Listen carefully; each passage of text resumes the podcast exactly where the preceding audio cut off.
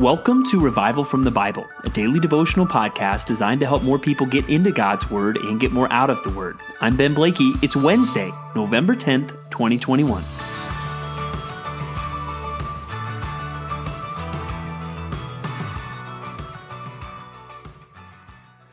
There's an old spiritual song called Ezekiel Saw the Wheel.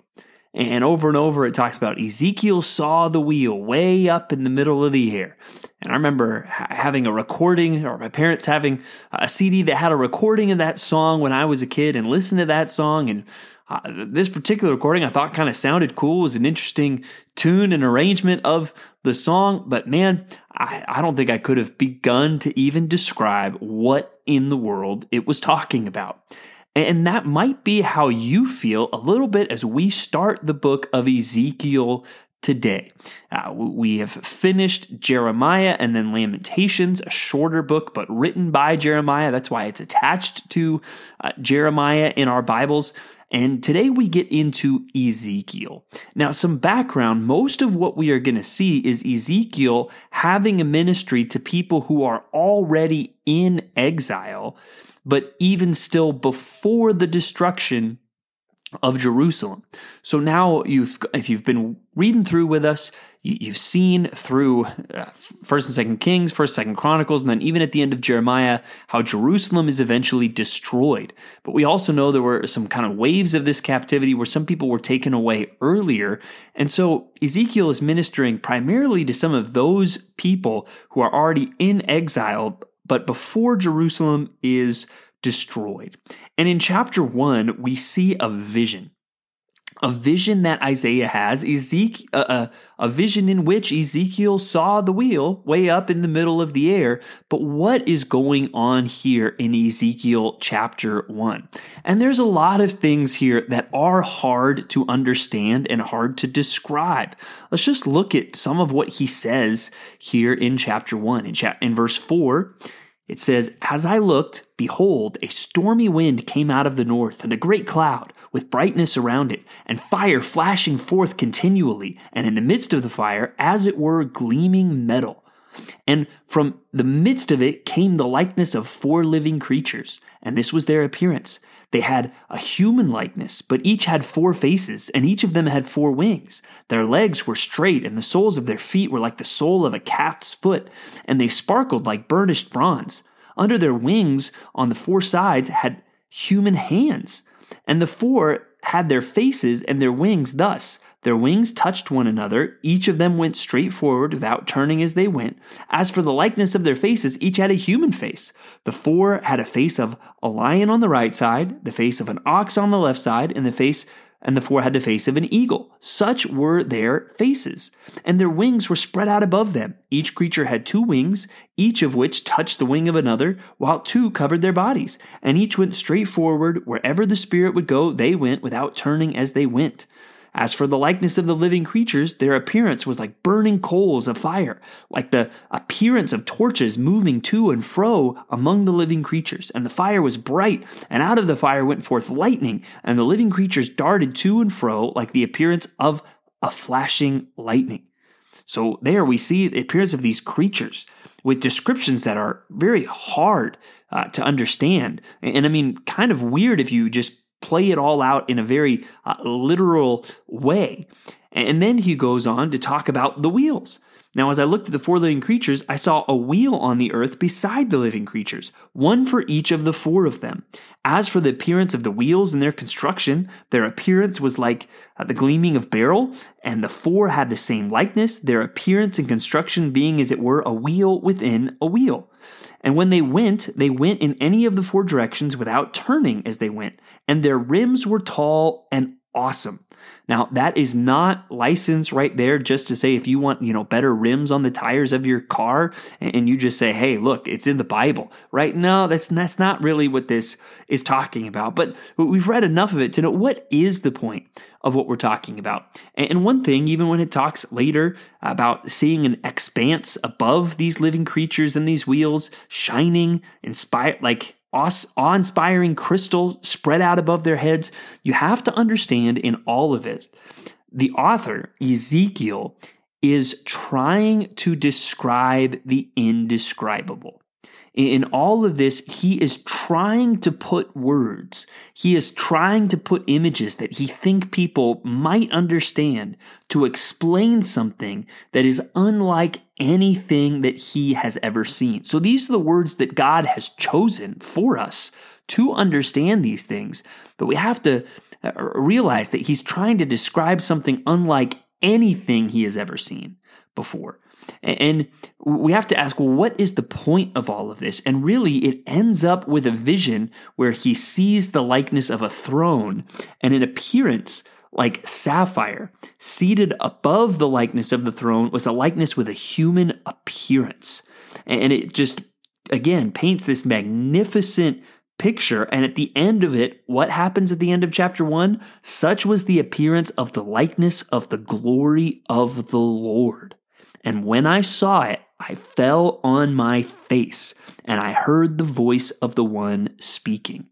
And that's where I think what we see here in Ezekiel 1 is very similar to what we really see in Isaiah chapter 6 a vision so magnificent of the glory of God and so powerful and so indescribable. But what happens in the end is the one who sees the vision falls on his face. And so, as we get into some of the details and try to think about these living creatures and these wheels and uh, what, what's going on here, we need to make sure that we don't miss the forest for the trees. That the big picture here is he sees a vision of the glory of God, a vision so incredible it knocks him on his face. And that is the picture of God. And we need to realize that God is beyond what we can even describe. You know, he surpasses the his glory surpasses the limits of language. That that all we can do is use these images to describe what, what it is that he saw. But if any of us were to see it, we would end up on our faces as well. And so don't miss in Ezekiel chapter 1, don't be so confused by all the imagery that you miss the point that God is awesome beyond our comprehension, that he is holy and set apart, and there is no one like him. And, and, we need to make sure we get that from Ezekiel chapter 1. And then that helps us understand chapter 2, where again, like Isaiah, this holy God uh, commissions this person who is on their face. He says at the beginning of chapter 2 Son of man, stand on your feet, and I will speak with you. And as he spoke to me, the Spirit entered into me and set me on my feet, and I heard him speaking to me. And then he gets his commission to go and speak to the people of Israel, this nation of rebels. And he is sent to a rebellious house. And so he is going to be a prophet to them. And what's going to sustain him through this really is the word of God. And he's given this scroll to eat at the beginning of chapter 3 and he ate it, and it was as sweet as honey in his mouth, is what it says. And this is what's going to sustain him to go and to preach. And he's warned even at the end of chapter three hey, if I tell you judgment is coming and you don't say anything, well, then that's on you. But if you know it's coming and you warn them and they ignore you, that's on them. And so we need to be reminded that we serve a great and awesome God. And we don't have the unique call of a prophet, but God is calling us to serve Him. And we have a responsibility to pass on what we know about even the coming judgment of God. And then we get into some images where, um, especially if you have a good study Bible, that might help you understand some of these things. But uh, images that God gives to Isaiah, things he, or to Ezekiel, excuse me, uh, things that he does to symbolize some of the things that are going to happen. But in some things that can be confusing and hard to understand here, don't miss this incredible vision of the glory of God and how that should impact us. And we should be amazed at this glory of God, and we should be inspired to serve this great God who has called us to serve him as well. Now let's move on to a couple passages that were written by the Apostle John. And let's start in John 8. John 8, where we're looking at verses 12 through 20 today. And it begins uh, with a bang here in John 8 12, when Jesus says, I am the light of the world. Whoever follows me will not walk in darkness, but will have the light of life. And Pastor Charlie did a great job yesterday, even just using that illustration of turning the light on in a room, uh, talking about First John. You know, if we say we have fellowship with him while we walk in darkness, we lie and do not practice the truth.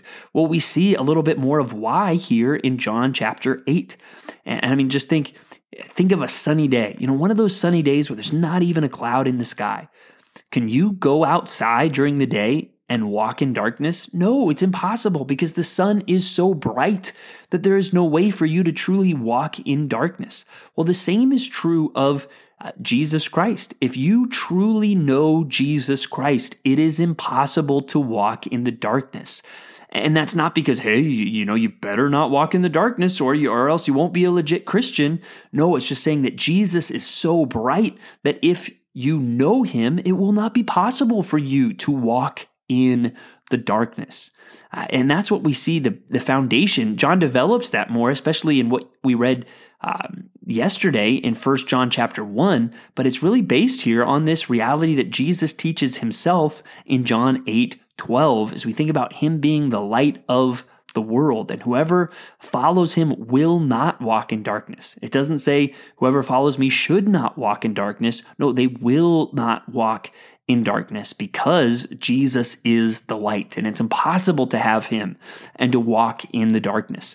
And First John chapter 2, our other passage, um, verses 2 through 14 really reminds us of that. And I think it helps us to see the directional nature. This does not mean that the Christian life is one of perfection, but the direction of our lives will be changed. Even we see that sin will be something that we continue to deal with even as believers, but that's not the goal, right? In the beginning of this chapter, it says, My little children, I am writing these things to you so that you may not sin. But if anyone does sin, we have an advocate with the Father, Jesus Christ the righteous. He is the propitiation for our sins, and not for our sins only, but also for the sins of the whole world. And by this we know that we have come to know him if we keep his commandments. Whoever says, I know him, but does not keep his commandments is a liar, and the truth is not in him. But whoever keeps his word, in him truly the love of God is perfected. By this we know that we are in him. Whoever says he abides in him ought to walk in the same way in which he walked. And so there, I think we get a sense, again, not that we will be perfect because it says, hey, if anyone sins, we have an advocate. But the idea is the direction of our lives will be different. The direction of our lives will be to keep his commandments, to walk after him. And so those two passages in John uh, help us uh, to understand uh, those concepts and to see the reality of the Christian life that there will be fruit in our lives, not because of our efforts or, or because of you know the work that we're putting into things, but because if we truly know Christ, if we truly see the light, we will walk in the light. Uh, let's wrap up today in Psalms with another Psalm of Ascent, Psalm 122. And this psalm is interesting for us because it is very focused on the place, the place of Jerusalem. Um, and, and, that's different for us because we've seen Jesus say now in John 4 hey, neither on this mountain in Samaria nor that mountain in Jerusalem will you worship God. The hour is coming and is now here when people will worship in spirit and truth. So, how does that apply as we read this, where our worship is not focused on one location anymore? Well, I think a couple things that, that this might help just encourage us in thinking about. One is, do we value, though, still corporate worship? Uh, the Bible, even in the New Testament, corporate worship isn't focused on one place and one thing like the temple and the sacrifices, but we do see an emphasis still on Christians gathering.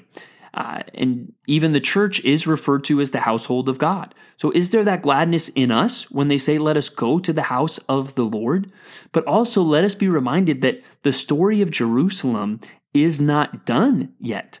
I believe we will see a, a millennial kingdom in which Jesus will reign in Jerusalem, and then a new heavens and a new earth, the centerpiece of which is a new Jerusalem. So let this also inspire us to look forward to a day where the king will reign in Jerusalem. There will be peace in Jerusalem because of what Jesus has done. As we read this psalm, let it also spark a little anticipation in our hearts for that day when we will see a vision of the glory of God, and His glory will be the light uh, of the world, and nobody will walk in darkness. Thanks for digging into God's Word with me today on Revival from the Bible. For more resources, check out revivalfromthebible.com. To learn more about Compass Bible Church Treasure Valley, go to compassbible.tv. The grace of our Lord Jesus Christ be with you.